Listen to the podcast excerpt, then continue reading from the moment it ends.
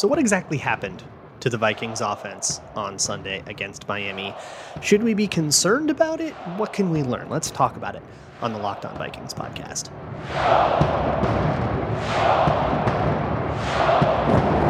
Ooh! You are Locked On Vikings, your daily Minnesota Vikings podcast, part of the Locked On Podcast Network. Your team every day. Everybody? Welcome, welcome, welcome to another episode of the Locked On Vikings podcast, part of the Locked On Podcast Network, your team every day. As always, I'm your host, your pal, and the kid you copied off in math class. My name is Luke Braun. You can find me on Twitter at Luke Braun NFL. Show is on Twitter at Locked On Vikings. You can find the show on Amazon Fire or Roku if you just download the Locked On Minnesota Sports app. And today's episode is brought to you by LinkedIn. LinkedIn Jobs helps you find the candidates you want to talk to faster. Post your job for free at linkedin.com slash NFL.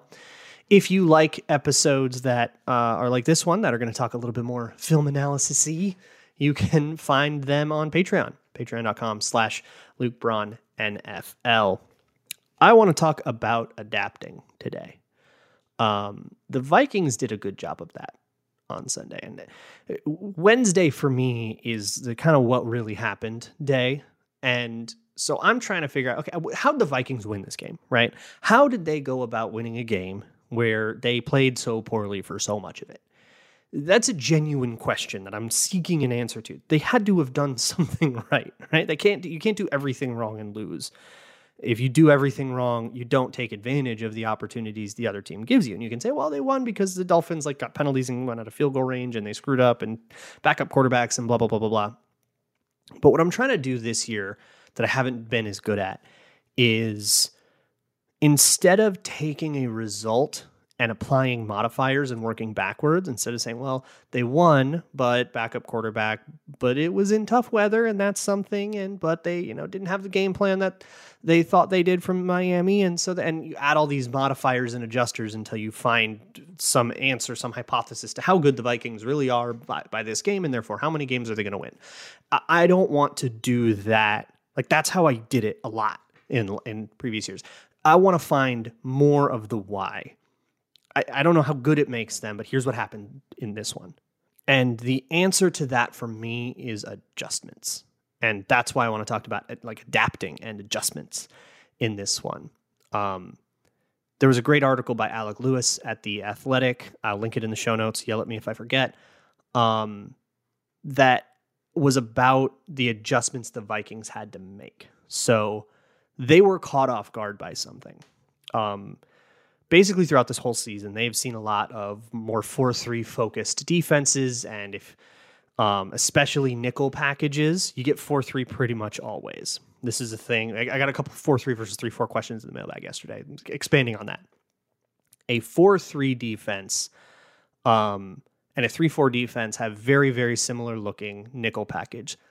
Un- unintelligibly different sometimes, like actually difficult to discern what kind of defense you're going at once you're in the nickel because the extra linebacker that kind of defines the 4 3 comes off the field in nickel. And that extra defensive tackle, that extra big guy, comes off the field in nickel. And you're left with basically the same group of people. You have a four man front, usually. Um, sometimes a linebacker will walk up to the line of scrimmage if it's like a blitz look, but that's true both 3 4 and 4 3. And so whether or not you're going up against 3 4 4 3, when you're a team like the Vikings that lives in 11 personnel, lives in three wide receivers, Jefferson, Thielen, Osborn, a tight end of your choice, and a running back of your choice, that is their world. You get nickel a lot. You have three wideouts, they need three corners. You get nickel a lot. Um, the Dolphins refused to play that game, even though they had played that game with everybody else who gave them nickel. They always would, or who gave them 11 personnel, they would always get nickel um, and everybody who the Vikings had played, when they put out 11 personnel, you'd get nickel and you'd get a four down front. And a four down front is usually going to be really simplified. Under or over, maybe a pro front if you want two two eyes or something like maybe something a little bit wider if it's third down but uh, there's not a lot of variance in four man fronts that the Vikings will see when you go into 11 personnel you tend to get more simple fronts. And that's part of why you want to live in 11 personnel. It's a lot easier for offensive line, makes everything that much easier to, to deal with. The Dolphins, again, they didn't play that game. Vikings came out in 11, and instead of putting out the nickel, the Dolphins stayed in their base package. It's a ballsy move because if the Vikings are going to start throwing, you're going to have, you have to, by math, have a linebacker on a receiver somewhere. Um, that's scary, or a safety on a receiver somewhere at best. That's pretty scary. And the Vikings did have moments where they tried to punish that. However, they failed at execution in those moments. And so that's one part of it is that they did actually get chances where, hey, we're passing our 11 package versus your base package. And that means we have faster men on the field than you do. But our protection busted and Kirk took a sack. and so, yeah, well, okay, the whole thing is broken, right? And that's part of the ebb and flow of a game, part of the, the element of randomness in a in an NFL game is that dynamic of you know this predictable thing is going to happen but it is kind of going to happen on one play and you don't really know when that opportunity is going to come when they're going to bring out their base package and you when you've decided to call a nickel like bootleg shot play or something when are they going to bring out their base package when you're going to have 11 personnel out there? Um, you know you don't really get to predict when that moment will be but a lot of times it's a random second down and you had the perfect play called and that was going to be the touchdown that changed the game but uh, your guard full started and you got to go call something different.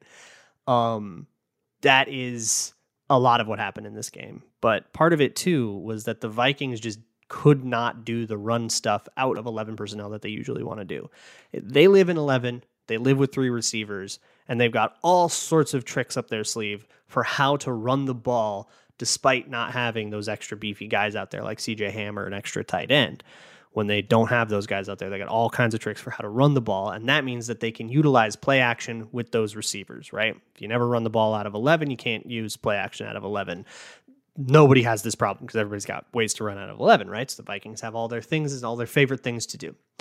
Once those things were shut down, you now cannot afford to have a run game out of 11 which means a lot of the things you want to do in the pass out of 11 also kind of have to go away. Playbooks, game plans come in packages, right? And if you're getting rid of one part of the package, you can't just run the other part of the package haphazardly. The defense is going to catch on to that.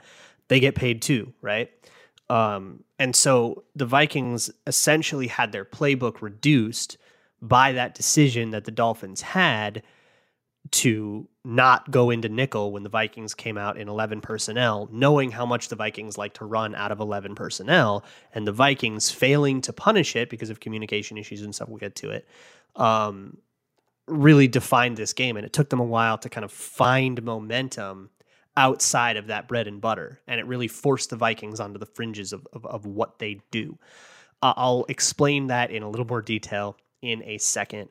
Um, but first, look, hiring season, and that means you got to know about LinkedIn Jobs. LinkedIn Jobs is the platform. It's the number one rated platform by small businesses to post your job opening. They've got all kinds of tools, screening questions, and stuff that help you find the candidate that is right for your small business, the right person for your team. Um, if you're not, I mean, if you've got a job opening, you're not putting it on LinkedIn Jobs, like, what are you doing?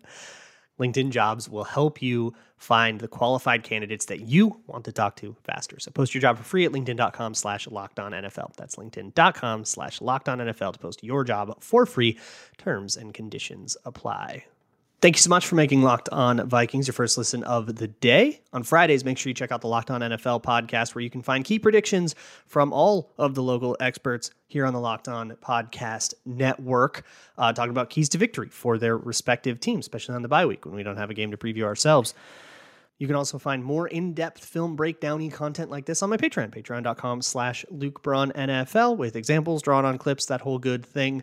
Um, but for now, let's talk a little bit more about what the Vikings did to adapt to those base package fronts that the Dolphins showed them. So they're caught off guard by this. A lot of their game plan had to go out the window. And that meant that they had to run a lot more of stuff that I don't think they expected to have to run that much of. And that is going to make execution a little more difficult. It's the stuff that you didn't drill maybe as much. It's the stuff that you're not as comfortable with. Um, you know, 12 personnel stuff. Johnny Mundt and Irv Smith on the field at the same time is not something that the Vikings have been all that keen on doing, and a lot more CJ Ham than I think they expected to have to do. That's the kind of adjustment you have to make in the middle of a game though. And so how do you get your head into that? How do you like get yourself wrapped into that? So some of the stuff that they did out of that personnel is a really good way to respond to the challenges that the 3-4 the typical 3-4 fronts present to you, in particular the bear front. Now, I talked about the bear front going into that game, and it turned out to be a big problem for them. Um, like I kind of was like, I wonder how they'll respond, and the answer was be wrong about if they were going to see those, and then they had to figure it out on the fly. Um, but a bear front, if you don't know, five man surface. You've got your two edge rushers on the outside of the tackles and three guys on the inside of the tackles. That's what um, defines a bear front, and a bear front I think always, if not almost always, has a zero technique nose tackle guy, head up on the center, and then you have two defensive tackles on either side of him, usually at uh, a two technique position, like kind of lined up over the guard, or maybe two eye lined up over the guard with an inside shade, so like really tight packed in there, and then two defensive ends, usually at five technique, lined up outside the tackle.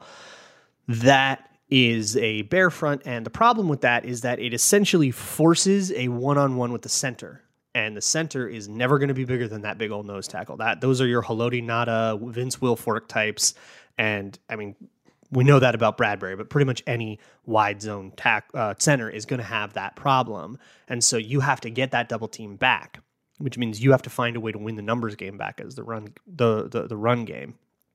One way to do that and kind of the only way the Vikings can do because all the rest of them require like mobile quarterbacking and adding an extra adding a person to the the equation because of the it, you've got you know Kyler Murray. Um, but what the the Vikings can do is leave one of those guys unblocked and run away from him. Just whoever's on the backside of the run, you leave that guy unblocked, and you have Kirk Cousins in a way account for him by boot doing bootleg action, and you throw that bootleg enough, that backside guy has to respect it and then you can kind of keep him out of the run play in that way. That was the thing the Vikings had the most success with. That was the the the nature of the zone run that they called. That was the big long Dalvin uh, Dalvin Cook touchdown that iced the game. Jaelan Phillips unblocked on that play and had to slow play it because Kirk Cousins was rolling the other way. What if he has the ball, right? So those are the two adjustments I guess the Vikings made. They sort of committed more to having more big guys on the field, more Johnny Mundt, more CJ Ham, less KJ Osborn. Um, and that is not the way they wanted to play this game, I don't think. And then running running the iterations of those zone runs that they haven't probably really needed to drill as much um, that leave guys more unblocked on the backside and stuff like that that's kind of how they figured it out and it took them some time to get that communication right. But that's really what went wrong in a lot of those plays was communication on the offensive line. I wrote a whole article at zone coverage should be out on wednesday but about the animated conversations on the sideline that we saw. The um, you know kirk cousins talking to bradbury talking to kevin o'connell. Um, we didn't see if he talked to justin jefferson after missing that route or not or whatever but it seemed like the problem was more at the o line anyways the O line miscommunicated a lot. And a lot of the problems that we saw from specifically Bradbury and uh, Ed Ingram were the two culprits, I think, the most often when it came to pressure, were setting the wrong way, blocking toward the wrong guy, the first the wrong first step and leaving too much space or splitting wrong. Not necessarily, you know, here I am, my house is built, I'm I'm ready to block you and I get beat, but I set outside when I was supposed to set inside, and the guy just ran past me and swam past me, and it just you know I set wrong, right, or I overset or whatever, and that shored up in the fourth quarter, and then the Vikings really started moving the ball. That I, that's a huge reason why, and I think that whatever that animated conversation was in the sideline was a conversation that needed to be had, um, and that really made the difference um, in my opinion, I'm I'm guessing. You know, you can't know what they said unless you're a lip reader or whatever. I'm not going to get in, get into that, but there were a lot of communication breakdowns before that sequence, and then afterwards there were very few. So one could guess um, what that means to me is pretty optimistic, right? Because hey, they were playing poorly the cause of that poor play just got ironed out in the middle of a game. Now they go for two weeks and they have a chance to talk about all this stuff um, because they're on a bye. You got to think they're going to be a little bit more polished coming out the other side. Uh, defensively, you kind of see the same trend, and that's what I'll get into next here. Um, but first, let me talk to you about the uh, the good old Gramble. baseball playoffs are well underway. We are down to the semifinals there. What is it? Astros, Yankees, Padres, and Phillies. Look at me, avid baseball fan. You can bet on that. You can bet on football games. You can bet on all sorts of crazy stuff, wacky player props, uh, teasers, all sorts of stuff. Um, you can bet on other sports, horse races, tennis, boxing, golf, whatever you want to find. You can find all of that at betonline.net. You can even bet live in the middle of a game or event uh, with their live betting module. Once again, that is betonline.net, where the game starts. So, without getting bogged down in a lot of details, um, suffice to say that the Vikings won this game in Miami because they solved problems on the fly because they were able to adjust um, and take, you know, we did not expect we were going to see this front. Let's change our plan. And defensively, the same thing as well. They had to, they had no idea what they were, I don't think they had any idea what they were going to see with Skylar Thompson. And I think Miami was very purposeful about that. They had a game plan for Skylar Thompson that was never going to look like anything they drew up for Tua or Teddy. Um, but then Skylar Thompson goes down just as the Vikings are adjusting to that, right? They struggle in the first couple drives. Dolphins come away with zero points, which is a fortuitous outcome. And then Skylar Thompson gets hurt. Teddy comes in, and now I think my, I, I would bet, and I, I haven't seen the uh, Miami game versus the Jets, but I would bet that they had a whole bunch of game plan stuff in that game ready for Teddy and didn't get to use it because Teddy got hurt on what, like the first drive, first play, maybe. So I would bet that they had a whole bunch of stuff. They hey, remember what we practiced last week? We're running that now because Teddy Bridgewater's our quarterback, and now that's the game plan. And you definitely don't have tape on that because they didn't get to to run it.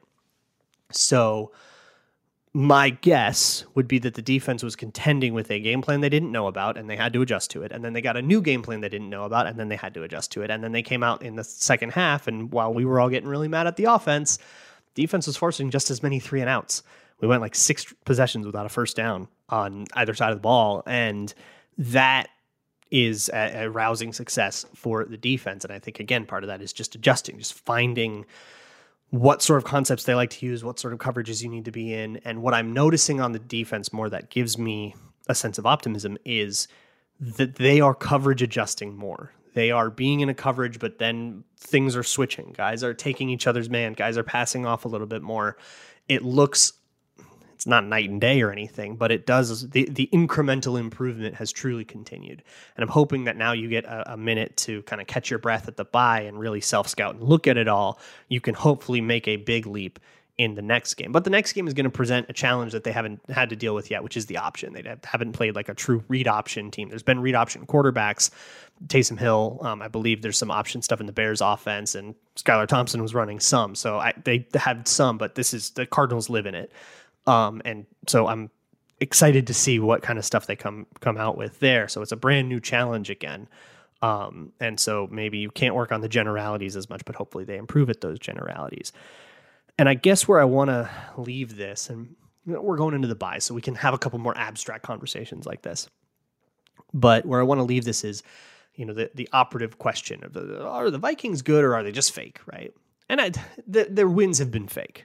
Uh, of course they've been fake, right? They've had to make a fourth quarter comeback against the Justin Fields horrific Bears. They had um, you know, to rely on multiple backup quarterback things happening with Miami and all that stuff. You know, the the the Lions game they got a little lucky. The Saints game they got a little lucky with some calls. Like you can kind of moral defeat every single one of them. Even the Packers game that they won handily, you could say ah weird week one stuff, and the Packers might not even be good. Like you can turn any one of these victories into a moral defeat. Doesn't make them count any less, but you can kind of say, well, are the Vikings a five wins for every loss kind of team? Are we looking at you know fourteen and three? Uh, no, I don't think anybody believes we're looking at 14 and three with these Vikings, right? Feel more like a 500 team. But like I said at the outset of this week, if you can win six more, I got six homes game, home games, win all your home games, right? Or win all but one of your home games and steal one of your road games. If you can do that, you are 11 and 6. That almost certainly wins the division and you're feeling pretty good. You're headed into the postseason at 11 and 6. And then it becomes, if you can accomplish that and grow and be that complete team, then we're happy. And that's what I kind of talked about yesterday. And the reason I kind of started this episode with that talk about like how I, I want to adapt my process into getting to know the why a little bit more is so that I can better project that out. How often do teams go from being like pretty bad but winning more than they should to winning the same amount but earning it? is probably really similar to how often does a team start out 500 and then like run the table and get really hot, right? Probably not that common. Maybe it's more common with new head coaches as guys get their feet under them more or something. I'm sure somebody could do a study on that, but that's what we should be looking at. I think the Vikings are playing like a 500 team right now, and they've gotten a few more wins than that typically deserves. And if they continue to play like a 500 team, they'll go 500 for the rest of the year. That's 10 or 11 wins if they go 500 for the rest of the year. So that might be enough to get into the dance, but if you don't improve from being a 500 team, you won't go very far in that dance, right? Unless you get real lucky. So that's, I guess, where I'm at on the Vikings. But what I saw in this Miami game was just a little bit more comfort and the ability, well, not on the offensive line. The offensive line totally took a step back um, in terms of communication. And I suppose you can be concerned about that. And if they can't fix that problem, you know, that'll, that'll sink you eventually. But defensively, I thought they took a a bigger step forward than I think in any other game this year. Um, still incremental, I would still describe it as, but a bigger increments, and that's that's all really good. I, I think the Vikings can make something interesting out of this season for sure, um, but they certainly aren't at that point yet. But they have kind of the rest of the year to get to that point so long as it doesn't cost them going under 500 down the stretch here to learn it all. You know, getting good at the end of the year won't matter if you do the 2016 3 and 8 thing. That's I guess where I'm at headed into the bye. So are the Vikings good? No, but I think they're getting better. And if they're winning when they're not good yet, hopefully when they're getting better, they won't need as much luck. And I think that's the mentality that they have. It sounds like in in the building is yeah, we know that we're getting lucky. We have to get better and we have to start making our own luck a little bit. Um, and I think I, I, I agree with that assessment. This game showed me that you can make your own luck a little bit. You know, you you can force some penalties, force some holds, force some some pass interferences just by virtue of beating a guy so much he has to make contact. Um, you can that that Dalvin Cook rip, rip away touchdown, it was a terrible game for the run, terrible day for the run game, in large part because they had prepared run plays that the for fronts that the Dolphins did not show you. And the Dolphins showed you something you did not think you were going to see, and so you were running way less prepared run plays, and they looked way less prepared. Is that a sustainable thing? Probably not. And the fact that they got used to it over the course of the game means it's extra unsustainable because now if they have to run those same run plays against somebody else, well, they're going to be that much better at them. They've got a whole game of reps in on it now. and if they think that a team, you know, if they think Arizona is going to show them a bunch of bear fronts and, you know, three, four looks, um, I, I don't know much about the Cardinals right now, so I'll, I'll circle back to if that's actually going to be the case, then – they are prepared for it. They've got some tape, they've got some self scout to do, and they'll be able to practice that and and not be going from square one on it. Right? Th- those are the kinds of things that accumulate for everybody over the course of the season, and it's a matter of you know if you can pivot into that stuff in the middle of a game, pivoting to it in the middle of a week, or in going into a week and pivoting into that and and, and preparing that way for a week is that much easier. Um, I don't know. I walk away from this Miami game a lot more optimistic than I walked away from, you know, the, the Monday show where I went, "Ooh, they were really bad. Good thing they won." This one, I go, I, I see why they won. I, I see where they did actually earn it. That doesn't mean that there aren't problems to to fix and things that you know. There were some people who performed unacceptably, and I'm sure that they know that. Um, but I see enough from the Vikings in this game to say okay, they did find ways to truly seize that win of their own volition. And if they didn't deserve to win, then Miami didn't deserve to win more because of all the mistakes that they made. And so go Vikings 5 and 1.